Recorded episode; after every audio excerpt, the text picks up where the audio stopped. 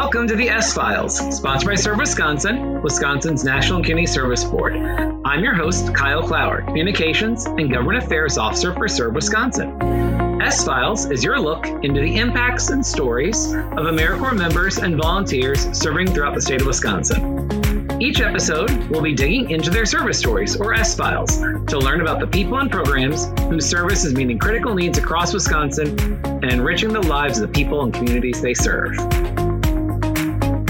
In this episode, we are speaking with Emily Cowles, who is serving as an AmeriCorps member with Marshfield Clinic Health Systems Community Corps. Emily, thanks so much for joining us today. Thank you for having me. Well, Emily, thank you for being here and sharing about your AmeriCorps service this year. I'm excited. I love what I'm doing. That's wonderful. Well, Emily, could you start off by telling us a little bit about your AmeriCorps service with Marshfield Clinic's Community Corps program this year? So, this year I'm teaching nutrition classes at HopeChats Community in Green Bay. It's a drop in peer support center. So, I have an interactive class and then we cook together because I believe if you can't prepare the food, then knowing what food to eat doesn't do you any good. So we just finished our first diabetes class this week, and then we're going to do a series on healthy holidays that'll take us through the end of the year. That sounds wonderful. Could you tell us what your day to day service looks like at HopeChats Community? So, usually my day starts at home. I do a lot of researching and I'm writing the curriculum for the classes. So, I work on the next lesson and handouts and mini cookbooks. And then every day at 2 p.m., we have open group. So I try to go in for those and participate in those. Wednesdays are kind of our activity days. So we'll go, like, we went to the zoo, or we've got a like thrifting for Christmas gifts coming up. So I participate in all the other activities we facilitate. I also teach sewing and crafting. More of that will be in the new year. I'm kind of like the nutrition crafty person on call whenever I'm there. So I never know what I'm going to get asked. So it's a good time. And then Tuesdays I teach. So Tuesdays I'm there from 11 till we close at 5 and that's my big day there where we're teaching and interacting the whole day. That's great. And so I know you said it was dropping. Could you give us a little background on what HopeChats community is? Yes. So, like I said, it's a peer support drop in center. So it's open right now. We're open from 11 to 5, five days a week. I think we're open the first Saturday of every month. And then in January, I'm going to launch like a crafty day, like the second Saturday of every month but it's it's like your living room. You just walk in and there's a big living room and you can sit down and chat with whoever's there. We do have certified peer support specialists who can do one-on-one stuff, but they're the ones facilitating the groups. We have a couple specific groups. We do a PTSD support group on Tuesday evenings we have an LGBTQ support group Fridays at four. We have something called Smart Recovery on Thursdays at four. So we have a couple theme things like groups that are specific, but otherwise we're just there if people want to come in and hang out and just have a safe place to be. A lot of the people who come in were struggling with mental health, I would say is probably the majority in some way, shape, or form. But there are people who are like active in their recovery and need a safe space to go. And we have a couple people who live out of their cars who also show up and hang out. So it's a really wide population, but it's great. You never know who's going to walk in the door and what's going to happen or who's going to be asking me questions. Um, it's great fun. I love I love the idea that you never know. That's wonderful. And so is there a pretty wide age range then of the folks that are coming in for services as well or for support? Yes. They're all adults. We don't I don't think we have any minors unless someone like brings their child in with them. which happens very rarely, but it's a very wide adult age range. Like we have some young young adults in their 20s and then the you know all the way through people in their 60s and 70s. So and so you said that on Tuesdays you're doing the nutrition classes for folks. So can you give us a little bit about what those look like and the activities you're doing with those? So at 11:30 we start the presentation part of the thing where I, I, have a slideshow and we go through information and I may or may not have you getting up and doing things to illustrate points. I teach really I, I don't know how like loosely so people are I build time in for questions, but people are welcome to ask questions at any point, and they do. And they may or may not have anything to do with the material we're covering. Sometimes it's quite interesting to get back to the theme of the day. So we go through that, and then we head, we've got this tiny little bar, and we have a hot plate that plugs into the wall. And then I bring in a wok, and we have a little plug in convection oven. So what I have to come up with recipes that we can do with those items. So then we'll start the cooking process and I will coach slash do depending on where we are and what technique. So it's very hands on, like you're washing the rice and hey, Kyle, would you cut this meat? And some people are like, I can't touch raw meat. I'm like, that's fine. Just have the other person do it. How about you come over here and stir this pot? Or whatever. So definitely find something for everybody to do. And we make the food together and then we eat the food together because all of that helps with your digestion and absorbing nutrients. So I know you had at least one healthy meal because you ate it with me. So that's great. And so you're both doing the nutrition aspect of teaching about different foods, but also the food preparation for folks that they can use that to take with them in their lives going forward. Yes. And so, what are some of the different things you've taught lessons on so far? So, my last term of service, I did an abbreviated year. I started in January, and we ended up deciding that I was going to focus on nutrition classes, and they wanted a recovery nutrition class. So I had to do a ton of research because it's hard to find research on how nutrition can support and promote recovery from substance and alcohol use. So that was really, really cool. And that really took up the, the whole term last last term. And then this term, diabetes was a big request. So we rolled into this term with diabetes. We'll actually be teaching this class again at the end of my term. And then I pulled them. So, what do we have this year? I have a list. So, we're doing healthy holidays, which is going to include a Thanksgiving party and a Christmas party. And then in January, we're going to do a class called Cheap and Speedy using the food pantry and microwave to your advantage. And then we've got fad or fact, sorting through popular diets and finding out what works for you, which, spoiler alert, is just going to be basic nutrition information, but delivered in a way that hopefully is engaging for people. So I'm excited about that one. And that's got to be so interesting because there's so many things that can be this fad pops up or you should do this and people think this and it can be a lot of looking at well here's the basic nutrition aspects of how that might work or might not work and what you can do but i like the idea of like this is what could work for you. Right and like this is why this diet you know like this is where the keto diet came from this is the population it scientifically applies to this is why it works as a weight loss diet because that's typically why people are on diets in America when we're talking about fad diets.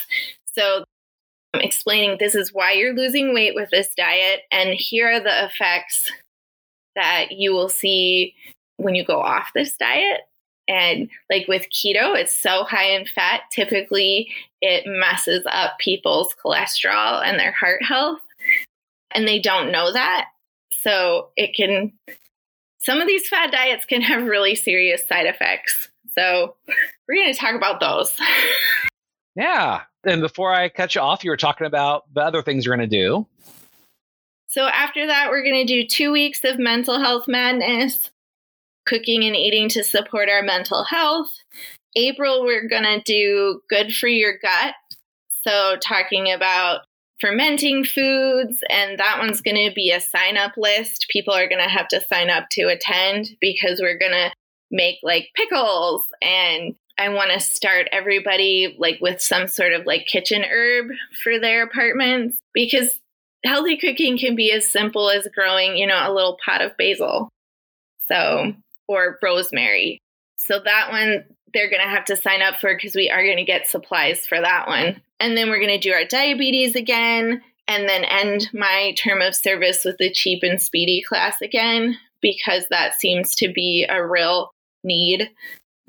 A lot of people come in and say, well, you know, I'm getting my food from the food pantry, or, you know, I only have $80 on my food share card. You know, how am I supposed to eat healthy? And I have no time, you know? Like like how am I supposed to cook from scratch and work my full-time job and my part-time job and feed my child? So that's kind of where that class is focusing on is how do we do this with the food we have available? How do we maximize the resources we do have and really eat as healthy as we can? That's great. And that's such a practical thing for lots of people that folks that are on a could be on a very limited income and have that limited time going back through and just giving folks practical steps of here's the things you can do here's the advice you can follow here's the plans you can do. So do they walk away with a set menu of items? Are they going through several different things they can create across the month? So I'm really trialing a different form of recipe writing where instead of a set group of ingredients, it's like a grid. And so you pick, like for diabetes class, we've done stir fry for six weeks because I wanted them to see with diabetes, it's really important to combine your food groups and have your carb, fat, and protein all together, and then fiber, which are primarily your vegetables and grains. So I was like, we're cooking stir fry and it's going to be different every week. So you can just see how this works and how fast and easy it is. So it starts with pick your protein and it lists, you know, different forms of meat and beans and tofu and then pick your grain and you've got everything from, you know, your rice to barley pearls or couscous or quinoa and then pick I I have them pick 3 green vegetables because they're such a powerhouse of nutrition and then pick three other colors of vegetables. And then, you know, here's aromatics and spices. Add like three or four of those and kind of walk you through that way so it's like, okay, you know, the food pantry has zucchini. So yeah, like right now, the food pantry zucchini is real big. Well, what do I do with the zucchini? You chop it up and you throw it in stir fry. You know, so using what you have, I gotta say, Paul's Pantry in Green Bay is the bomb. I'm amazed at the quality food that they are able to source to the community. And I watch people leave food there because they don't know how to prepare it. And it's like your core nutrients, like meats and fresh fruits and vegetables. And so I was just, it was so good for me to see that because I was like, once again, if you can't cook it, you're not going to take it, even if it is available to you. It's like giving them that awareness of these are these items that are there. If you don't know what's with them yet, let's find what you can do with them because they're super healthy for you and they're available and these are the things that you really need. Yes. And then looking back, you said we did last year. So what were some of the dietary pieces you were doing on the supporting for the folks that were in recovery? So the way the research kind of breaks down is alcohol, stimulants, opioids. So we looked at all those key pieces of nutrition, like our macronutrients, you know, carbs, fat, protein, and then our micronutrients, our vitamins and our minerals. And we looked at that through the lens of okay, if I am drinking alcohol regularly, this is the fact that blew a lot of my classes away. So with alcohol, you can be eating as healthy a diet as you want. And if you're consuming, you know, more than a glass or two with your meal, you know, like if you are regularly consuming large quantities of alcohol, you're not absorbing any nutrients, like those healthy key nutrients, because your body is so focused on eliminating the alcohol that it will not pick up the vitamins and minerals. It will not pick up all of the carbs and the protein from our food because it's so focused on clearing our systems of alcohol. So it doesn't really matter how healthy you eat if you're drinking because you're not going to absorb the nutrients from it. And that really shook some people up. I can imagine. That was one of the, the moments that consistently people were like, "What?" so yeah, we looked looked at that through people on stimulants typically aren't eating enough of anything, so they're deficient in everything. With opioids, we talked a lot about constipation and how important fiber is to get our bowels and our digestive system moving properly. And and then with vitamins and minerals, we went through and said, okay, you know, if you were doing opioids, these are probably the common vitamin deficiencies you're going to see. And if you have these symptoms, maybe that's something you talk to your doctor about and say, hey, can we run a panel and check for blah, blah? Because I'm, you know, having these issues. And maybe I need specific supplementation outside of just the food I'm eating. But nutrition in recovery is super complex because the way we absorb food has so much to do with our environment, whether what we have access to and, and what we have space to prepare. And a lot of people are food insecure, housing insecure, and, you know, just are not in a good place when they come out of recovery. So it's it's a very multi-layered thing and it's not as simple as just saying oh eat you know your vegetables and that's where that kind of the cookbook I was talking about earlier, it's my brainchild. That's because it's like, okay, how can I help you do this? And how can I help you do this if you're in a hotel and all you have is a hotel fridge and microwave? Makes perfect sense. And it is. There's all the challenges out there that's beyond it's beyond just the the time to do it, it's beyond just the the knowledge to do it. It's like having the resources as well. So when I was researching for the recovery nutrition, I came across this study, and recovery rates go from 20% to 70% when you have nutrition support throughout the first year of recovery. Wow. That's that's an incredible number. It's a huge change. Yeah. And there's no standard of care like there is for diabetes or for heart health. And so that I was really passionate about trying to make a really practical class because I was shocked at that number. That's such a huge difference. I would never have imagined that. I know. It's not just in that like six week, three months, however long the detox period is. It's within that first year, year and a half. But that's how big of an impact nutrition can have on your ability to achieve and maintain recovery. It's incredible, but it makes sense. Your body's in recovery from lots of ways, and it's a chance to really help it build everything back up. Yeah, it was it was mind blowing to me. Thank you for working with folks on that. It sounds like it's really interesting, but it's really complex and a lot more than I think a lot of people may know.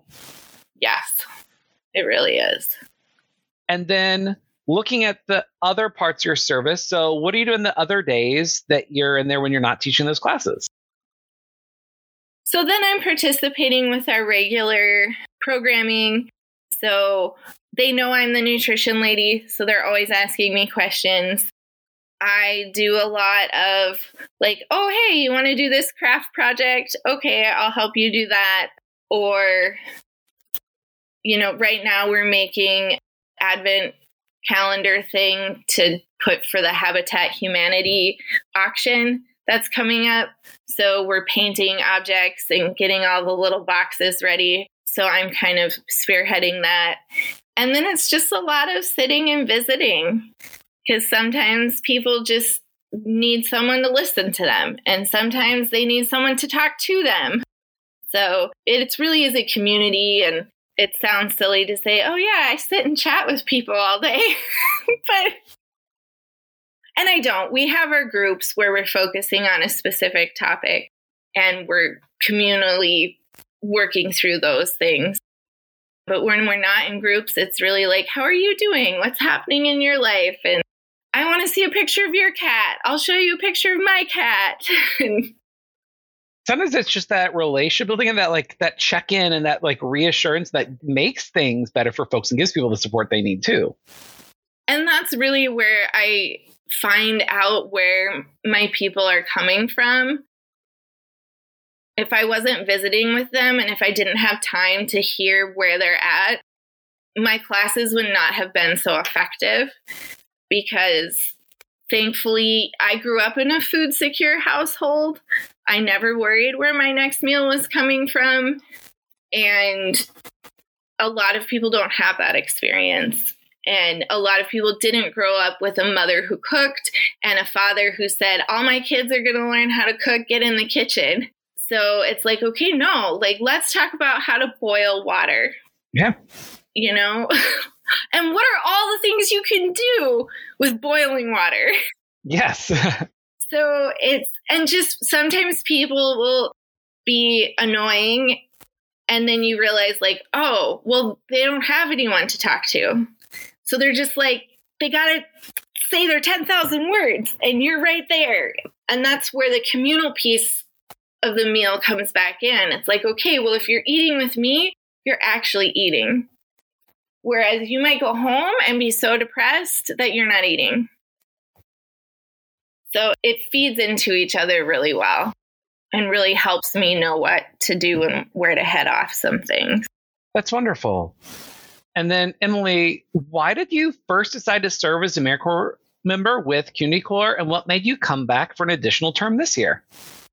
So, the short version is some really traumatic stuff happened through no fault of my own, I suddenly needed a place to live and proof of income.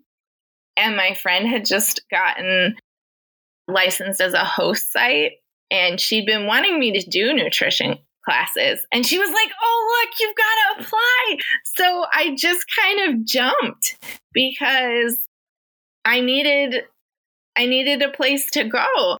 And then it was this beautiful, magical thing where I landed in this wonderful, supportive uh, community. And AmeriCorps didn't just care about me enriching the community, they cared about me and my development as a person.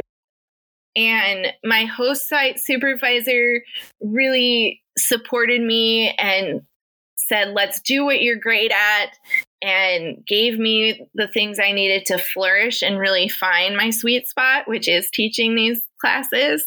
And when I heard that I could use my degree, I have a degree as a dietitian, and I've always wanted to teach nutrition classes. So it was just kind of this perfect thing.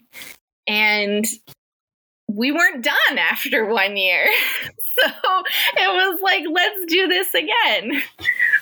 Well, I'm so sorry you experienced the circumstances that led you there, but I'm so glad that you found the service and it's been such a meaningful experience. Yes, me too. Because I know I would have talked myself out of it if I had had time to think about it, but I didn't, and I love it. And then during your first year, were you also at HopeChats Community or were you located somewhere else? So, my first year, my host site was the Peshtigo River Center up in Crivitz. And they were kind of set up at that time as a recovery community. So I would drive up there at least once a week. I live in Green Bay. And one of the ladies on the board up at the Peshtigo River Center is actually the lady who runs HopeChats. And so she and my host site supervisor got together and said, let's bring this to Green Bay. And my Crivitz supervisor from the first year was like, This is so important. You teach wherever you have an opportunity to teach. So she gave me kind of free range throughout the community. And so I taught at a couple other locations in Green Bay. But HopeChats really, really clicked with me. And when it came time to join for another year, we decided to switch me to HopeChats because it is in Green Bay and I was doing quite a bit there. And the people had kind of left the Peshtigo River Center, so there wasn't as big of a group I was working with up there. So they flip flopped on me. So now my secondary site from year one is my primary site for year two. But it sounds like that's where you have the most folks you can reach this year, too. Yes, it is. And then looking back over your AmeriCorps service so far, what are some favorite memories or stories you could highlight for us? You kind of gave a little bit about one thing that really stood out for you, but what are some things that stood out for you? So I think my favorite memory of all time was we have this class where we talk about the importance of fiber and I give them like the numbers and the quantity and then I say, you know, that's really boring. And who wants to count numbers? Think about it as color. See how many colors you can eat in one meal. And so I walked in after the 4th of July and one of the people, like as soon as I walk in the door, goes, Emily, Emily, I ate four colors on the 4th of July. and I was like, what? You did this on a holiday? And they're like, yes, I did it at this holiday lunch. And I ate, and they listed off the four different fruits or vegetables that they'd eaten. And then they go, and there was a fifth one. Like I had blue Kool Aid, but I didn't know if Kool Aid counted. And I was like, yeah, Kool Aid doesn't count for a fiber source, but good job. But True Blue can be hard to find. You only get a couple of those versus the other. So. But that was just so meaningful for me. Like, typically, the holidays are when we're just like, I'll do whatever, you know? And to have someone be so excited that they did the thing from class just really made me happy. That's wonderful. And selfishly, I love doing this. So I'm just really enjoying getting to do what I enjoy. Well, that's great. I'm glad you do. That's what we hope. And then, Emily, what are some things you're looking forward to doing over the rest of your service this next year?